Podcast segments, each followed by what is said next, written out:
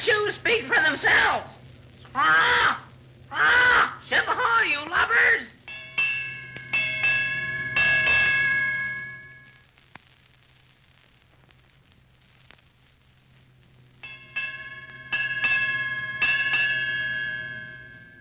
All aboard for the transcribed premiere production, The Cruise of the Poll Parrot.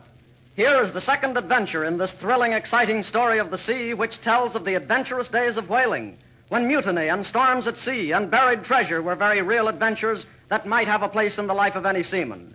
Boys and girls, we know you'll enjoy this thrilling series from start to finish. It is in the spring of 1858 in New Bedford, the center of the whaling industry, that our story opened. Captain Roy Dalton and his good friend, First Mate George Wainwright, are to command the good ship Poll Parrot on a whaling cruise.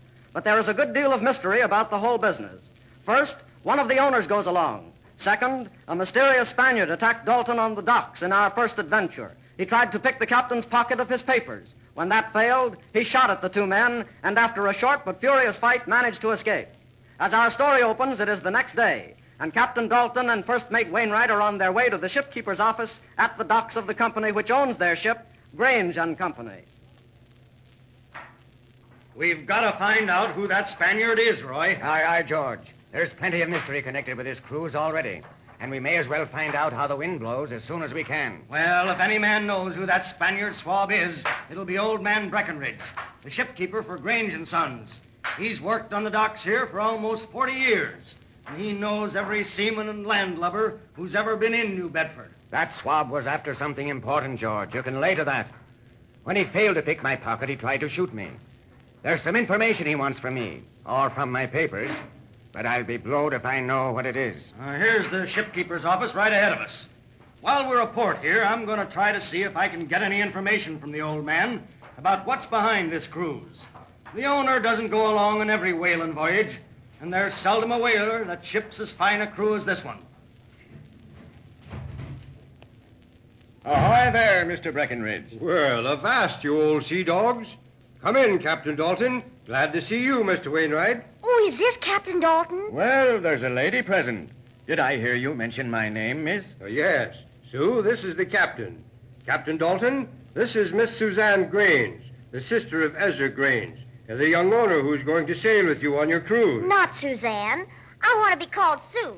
Sue, it shall be then, ma'am. And Sue, this is Captain Dalton, who's to command your brother's ship, the Poll Parrot, and his first mate, Mr. Wainwright. How do you Hello, do? Miss Sue. How to do, miss? Ah! Ah! Ship ahoy! There's breakers ahead! Hard a port. Where'd that come from? Look, it's our ship's mascot, Poll Parrot himself, over there in the corner. And there's old Dickon himself. Avast there, Dickon. I didn't see you and your bloomin' bird when we sailed in here. Aye, aye, sir. I just brought Poll Parrot in to amuse little Miss Grange and tell her some stories about whaling. She seems to be interested in whaling, sir. Oh, I am. I've always wanted to go along on a whaling cruise someday. I suppose that's natural, Miss Sue. After all, your father and your brothers have been in the whale oil business so long, you must be anxious to see how it's done. Old Dickon has been telling us some of his tall yarns about his days of whaling, Captain. But, Miss Sue, a whaler's no place for a young lady, or for any young person for that matter. It's a long, hard grind carrying a cargo of heavy work and many dangers. And there's little money waiting at port in the end. Oh, but I just want all that excitement. I wouldn't mind the work or the danger. Uh, Sue is what you might call a tomboy, I'm afraid. But the dangers are very great ones, if I may put in me arm, Miss Sue. It wasn't whaling, you know. I lost my leg. Oh, tell me about it, Dickon. Uh, maybe you'd best not, Dickon. A fight with a whale is a fearful thing to hear tell of. Oh, but I want to hear about it. Well, uh, with the captain's permission, I'll say it in just a few words. I was first harpooner on a ship over 30 years ago, come next month. We sighted a whale. And at the call from the masthead, there she blows, we lowered two boats.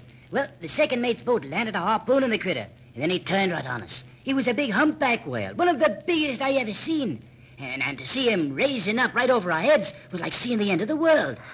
Why, he died right next to our boats, and the sea foamed around like a whirlpool, with our boats bobbing around like little tops. And then he came up on the other side, and he brought his big flukes down right on top of us. Gee, what happened? Well, well, Miss Sue, the boat was just kindling wood after that. Most of the men were hurt or knocked out. But since the whale didn't come up anymore, the second mate's boat managed to pick all of us up. But me leg was lost in that smash. And you know, I got a feeling that someday I'll meet that whale again. I'd know him if I seen him. I know I would. And the next time, it'll be either him or me. Oh, that was terrible, Dickon. Oh, I feel so sorry for you. oh, blow me down, Miss Sue. It ain't nothing. I get along with me peg leg as well as many a swab who calls himself able-bodied seaman. There she blows. Ah, there she blows off the starboard bow. You can tell that parrot's an old whaler. But, Sue, do you see how much danger would be tied up in a cruise of that sort? I don't care. I like thrills and adventure. I want to go on a voyage like that someday. I don't see why Brother Ezra can't take me along. Miss Sue, you've got the Grange whaling spirit. I can see that. But take it from a seaman. A whaler is no place for so charming a young lady as yourself. Oh, Captain Dalton, there's always some excuse. Ezra says I could never go on a whaler because I'm too young. Mr. Breckenridge says that no woman could go whaling. And now you too. Oh, I wish I were a boy. uh, b- begging your pardon, Captain, but I must be hoisting anchor. Ooh, I got a few ports of call to make today. Old shipmates to say goodbye to and the like. Uh, you'll excuse me, sir? Go ahead, Dickon. Remember, we sail tomorrow morning. Be sure to bring our ship's mascot aboard in good trim. Aye, aye, sir. I will. You may later that, sir. Uh, good day to you then, gentlemen. And Miss Sue. Good day. Good day, Dickon. I hope you catch a whale on this cruise. Good day, good day. Ah, good day. Goodbye, Dickon. He's an odd character, Ah, this but Dickon. one of the best hands. I'll lay you to that. Aye, Captain, that's granted. You know, I wish you wouldn't have told so many of those wild stories to Sue here. She gets too excited about something she can never do. You all know as well as I that no Grange ever let any of his women go on a whaling cruise. Oh, but his stories don't make me any more excited than I was before. I've always wanted to go on a whaler, and someday, no matter what Father or Brother Ezra say, I'm going. Well, I'm not trying to change the subject, Mr. Breckenridge, but there's something we'd like to ask you, knowing that you know everybody who's ever been around these docks. Uh, what is it, Mr. Wainwright? Maybe you'd better explain, Captain. Well, Mr. Breckenridge, yesterday on the docks, a dark Spanish-looking swab rammed into me broadside while we were just gapping away. Then I found he'd stolen my master's papers. We came down on him and got them back, but he scuttled off under full sail. And not many minutes later, he shot at us from behind a stack of oil casks. He shot at you? Aye, but his aim was poor, and we crept up on him and finally grappled with him. But the lubber's a strong monkey, and he managed to break away again. And a few minutes later, there was another shot at us. Whoever he is, he's dead set on getting something from us. What? I don't know. Mm, how exciting. I suppose you want to know if I know him. Is that it? That's it, Mr. Breckenridge. We judge that you knew more seamen than any other landsman in New Bedford. Well, now let me be sure of this. You say he was a Spaniard? Aye, very dark and short and wiry, strong and speedy. And his eyes were small and black and sharp as two dirks. And his hair long in the back? And small mustachio? That's the man. That's the man. Do you know him? I do. That's Al Testi, one of the shipping agents for De Silva and Company. De Silva and Company? Blow me down. That's the whaling outfit right down the docks, isn't it? That's right. What could De Silva and Company have to do with this business? They've always been very friendly to Grange and Sons. Uh, from the looks of this man, Al Testi, I'd say this was some plot of his own. I never did like his looks. Well, now that I know who he is, I'm going to track him down. There's a reason behind all this, and I'm going to find out what it is. Can you tell us where we can find him in New Bedford, Mr. Breckenridge? Where's his anchorage here? Yes, I think I can. He's putting up on Gloucester Street, two squares up from the docks. Just what house it is, I don't know. But you'll find him out if you go up there and inquire. There's another thing I don't like the looks of. After that last shot yesterday, we heard old Dickon's wooden leg stomping along the docks in the direction of the shot. I wonder if he could have anything to do with this business. I hardly think so. Dickon's a funny old swab, but I never had any reason to believe that he's anything but loyal to his masters. Well, that'll all straighten itself out if we get the Sal Testy. We'll find out everything if we get him under our thumb and make him talk. Why, this is all just like a storybook. Oh, I wish I could go with you. Just think of all the mystery you've had already, and your cruise hasn't even started. Did you ever hear of such a tomboy? Instead of being frightened by all these things, it only makes Sue want to go along all the more. of course it does. All my life I've wanted excitement, and all I've been able to do is go to school and hear yarns of whaling and never do anything about it. Why, Miss Sue, you talk as if you've lived a long, long time and always been disappointed. You're just a little girl. When you get older, you'll be even prettier than you are now, and you'll find plenty of things in life to make it worth living.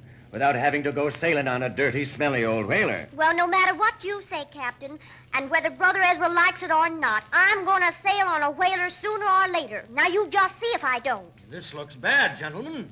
You know, when a woman makes up her mind about anything, she usually gets it. Uh, well, well, let's get back to what we were talking of. This Al Testy. Do you have any idea, Mr. Breckenridge, of what he might be wanting that he's given us all this rough sailing? No, I don't know the man at all, except by sight. Oh, no, wait, wait a minute. You know, Al Testy has just been employed by De Silva and Company as a dock agent for a month or so. And the first time I saw him, I couldn't help thinking that I'd seen him somewhere before. You've seen him before? Where? That's the trouble. I can't remember. It seems like several years ago.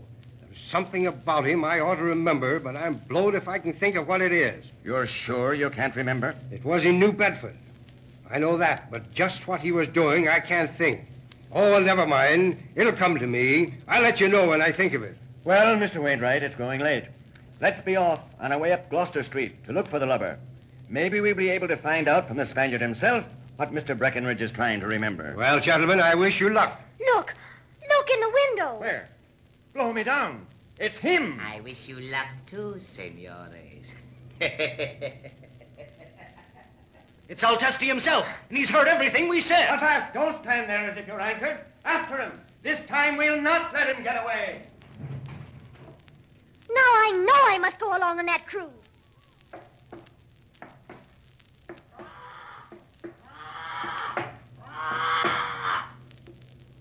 And now what? Will Captain Dalton and Mr. Wainwright catch the Spaniard? If they don't, he'll know all their plans, and then what will they do? And how about little Sue? Will she really make good her promise to go along on the whaling cruise?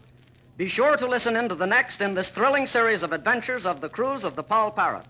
In the next adventure, you will meet another interesting character, the little boy in our story, Johnny Robbins. And we know you'll like him. Your Poll Parrot announcer is Dave Ward.